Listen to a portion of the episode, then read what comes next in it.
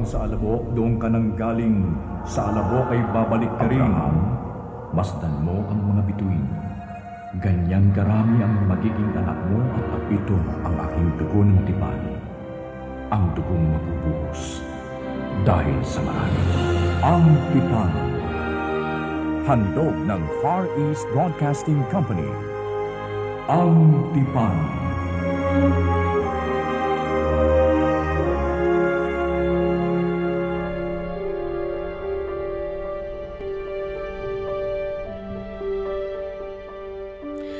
ating kasaysayan ay hango sa mga pangyayari na naitala sa Biblia.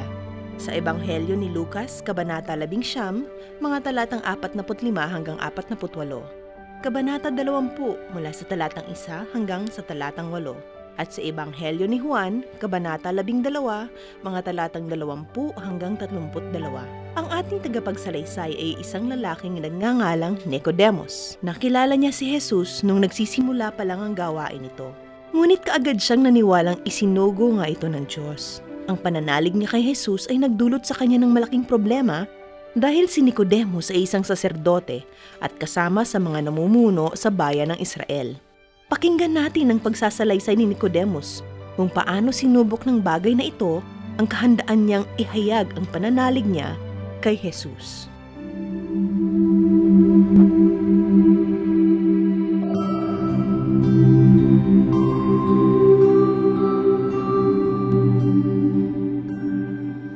Ako si Nicodemus. Una ko nakita si Jesus sa hardin na nasa labas ng templo ng Jerusalem. Itinaboy niya ang mga nagtitinda ng hayop na pwedeng gawing sakripisyo ng mga taong pumupunta sa templo. Hindi ito nababagay sa banal na lugar na ito. Ngunit mula rito, malaki ang kinikita ng mga otoridad ng templo na itinaga ng mga Romano. Tatlong taon nang nakalipas, mula nang naging matunog ang pangalan ni Jesus sa mga tao. Sa pagdating niyang muli sa Jerusalem, sinalubong siya ng hindi mabilang na mga tao. Sakay siya ng isang buriko sa pagpasok sa bayan at ipinagbubunyi ng mga tao ang kanyang pagdating. Lahat ay sumisigaw ng papuri sa pagdating ng kanilang hari.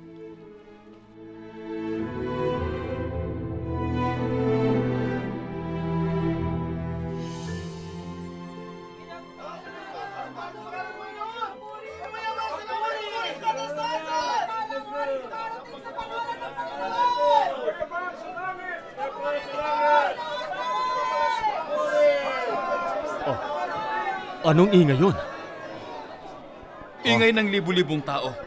Sinisigaw ang pangalan niya at tinatawag siyang anak ni David. Oh, ha? Ibig kong sabihin? Oo. Naririto ngayon sa Jerusalem si Jesus.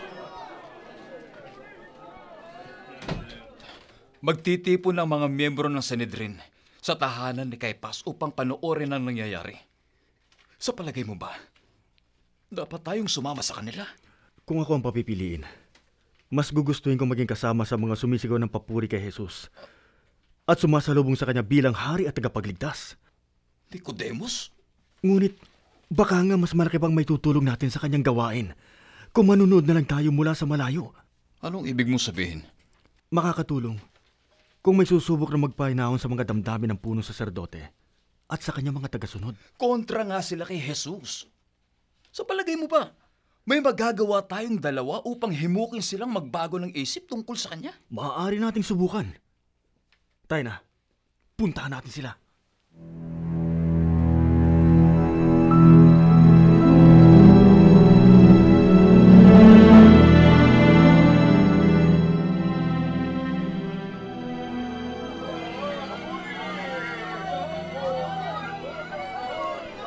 Tingnan niyo sila.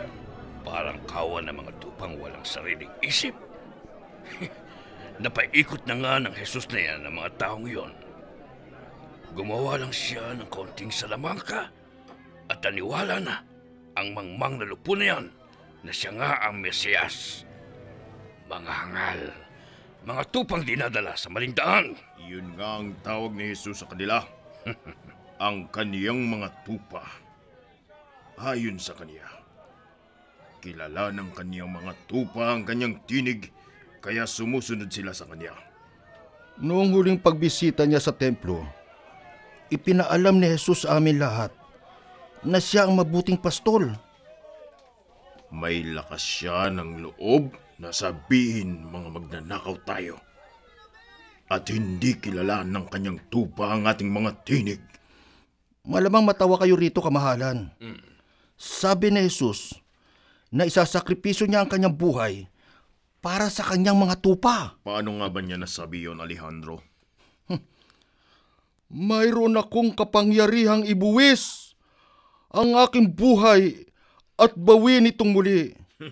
Ito ay kaloob sa akin ng ama ko sa langit.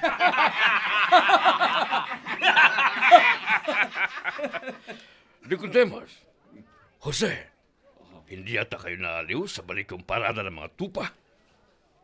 Hindi hamak na mas marami ang mga tupang sumusunod kay Jesus kaysa sa mga sumusunod sa inyo. At higit na mas marami ang mga tupa kaysa sa mga gwardya ng templo. Ano gusto mong palabasin? Na may balak ang salamangkerong ito na pamuluan ng mga tao ito na mag-aklas laban sa atin? Kamahalan, hindi yun ang sinasabi ko. Mahal ni Jesus ang kapayapaan. Hindi siya naniniwala sa paggamit ng karahasan. Kung gayon, ano ang nais mong ipahiwatig, Nicodemus? Mabuti siguro'y tanungin mo ang inyong sarili. Kung ang mga pinaplano mo laban kay Jesus ay sapat upang magpasiklab ng galit sa kanyang mga tupa na maaaring pagsimula ng karahasan. Hindi hahayaan ng mga Romano na magsimula sila sa kaguluhan. Isa pa, walang mga sandata ang mabahong lupo na yan at wala silang pagsasanay sa pakikipagdigma. Kamahalan, Mm. obserbahan mo silang muli. Kahit saan ka tumingin, ang mga tagasunod niya makikita mo. Pakinggan mo ngayon papasok siya sa Jerusalem. Sa palagay mo, ilan kaya sila? Sampung libo? Dalawampung libo? At marami pa ang darating sa susunod na mga araw. Bodikay, gaano karami ang mga hukbo ng mga Romano na sa Jerusalem at sa palibot ito? Ang tansya ko po'y may isang libo. Inyong kamahalan. Ha? Ganun ba? Isang libong sundalo laban sa lupon na sumusunod sa kanya? Ay, masyado ng mahabang oras ang sinayang natin sa panonood ng kahangalan nito. Doon tayo sa loob. Kailangan nating magplano. Tayo na.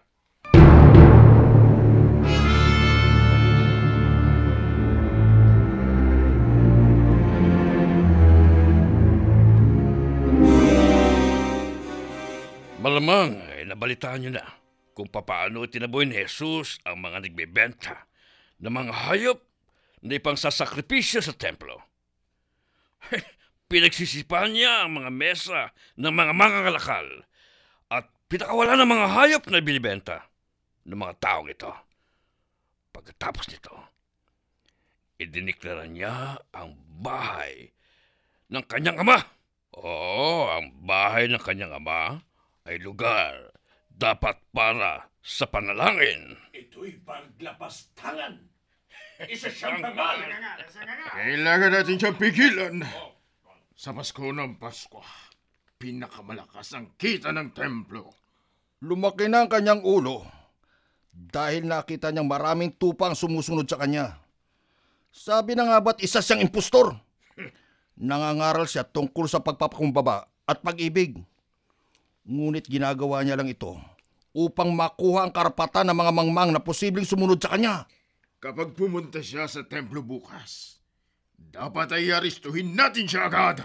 O kaya utusan natin ng mga gwardya na saksakin siya ng sibat bago siya makapasok ng templo. Tama! Tumahimik kayo. Tumahimik kayo. Para kayong mangangal. Sumasang-ayon ako kina Jose at Nicodemus sa puntong ito. Kung ipadadakip natin siya ngayon, magkakagulo ang mga tao at maaaring ibaling nila sa atin ang kanilang galit. Mag-isip nga kayo. Malamang, eh gusto nga niyang gawin natin ang mga bagay na minumungkahin niya ngayon. Natitiya kung meron ka ng iniisip na plano kamahalan. Oo, meron na akong plano. At lahat kayo'y susunod sa aking plano. Ang bawat detalye nito ay ito. Kapag pumunta si Jesus sa templo bukas, lalapit kayo sa kanya. Mag-iisip kayo ng may hirap na tanong na ipasasagot ninyo sa kanya. Sigurado kung may imumungkahi kayo kamahalan. Eh, hamunin niyo si Jesus tungkol sa mga kautusan na magiging daan sa pagsasalita niya laban sa pamumuno ng mga Romano sa ating bansa. Pag-isipan niyo mabuti ang mga itatanong niyo sa kanya. At tiyakin ninyong papalibutan kayo ng maraming testigo. Gagamitin natin sa pagliliti sa kanya ang mga isasagot niya.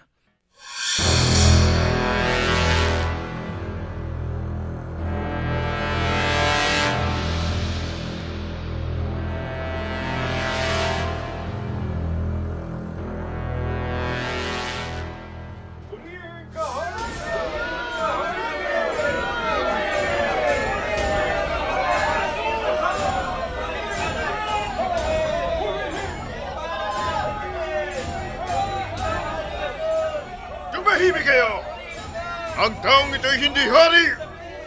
Isa lamang siyang anak ng karpentero mula sa maliit na bayan ng Nazaret. Jesus, sabihin mo sa kanilang itigil ang kahibangan ito. Kung tatahimik sila, ang mga bato na ang siyang sisigaw.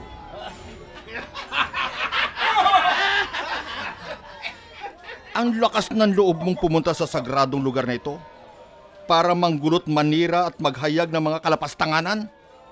Ano bang nagawa kong mali, Alejandro? Kahapon, itinaboy mo ang mga nag-aalaga ng mga hayop na maaring gamitin ng mga dumadalaw ritong mananampalataya bilang pangsakripisyo sa templo. Ang bahay ng aking ama ay isang bahay dalanginan. Ngunit ginawa niyo itong yungib ng mga magnanakaw. Hindi ako ang gumawa ng kamalian. Ikaw at ang mga kasama mong sakim ang lumapastangan sa banal na lugar na ito. Sino ang nagbigay sa iyo ng otoridad na magsalita ng ganito, Jesus? Sasagutin kita. Ngunit mayroon din akong itatanong sa iyo.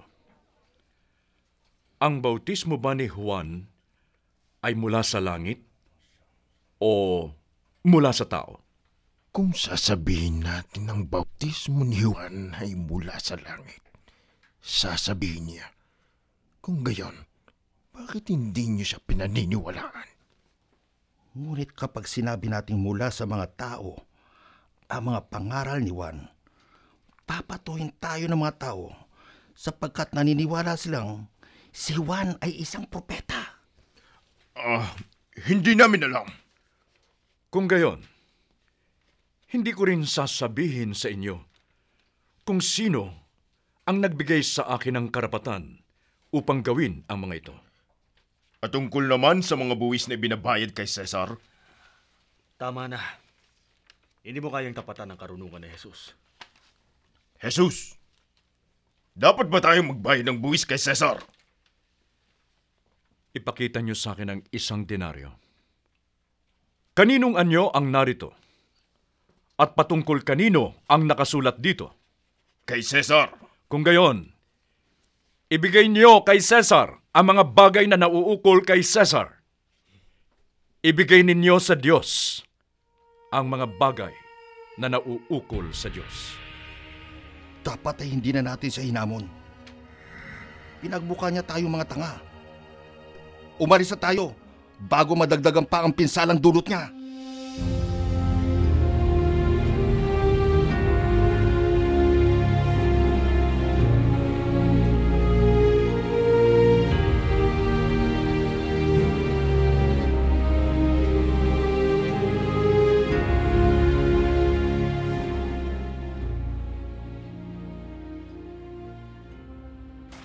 Ikaw lang ang may karapatang humamon kay Jesus at hindi sina Alejandro at Mordecai.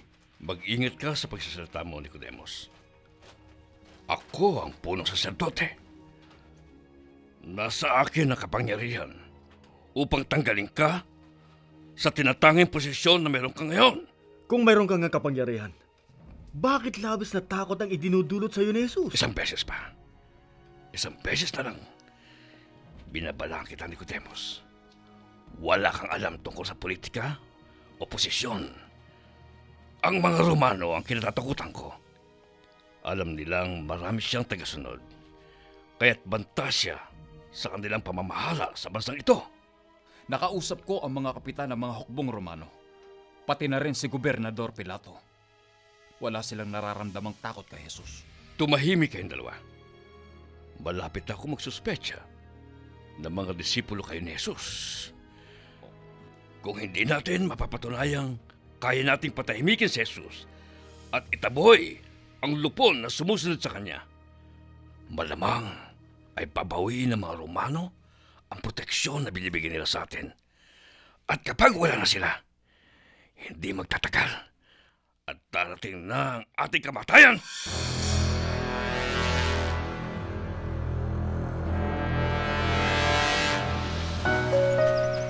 Ito ang Ang Tipan.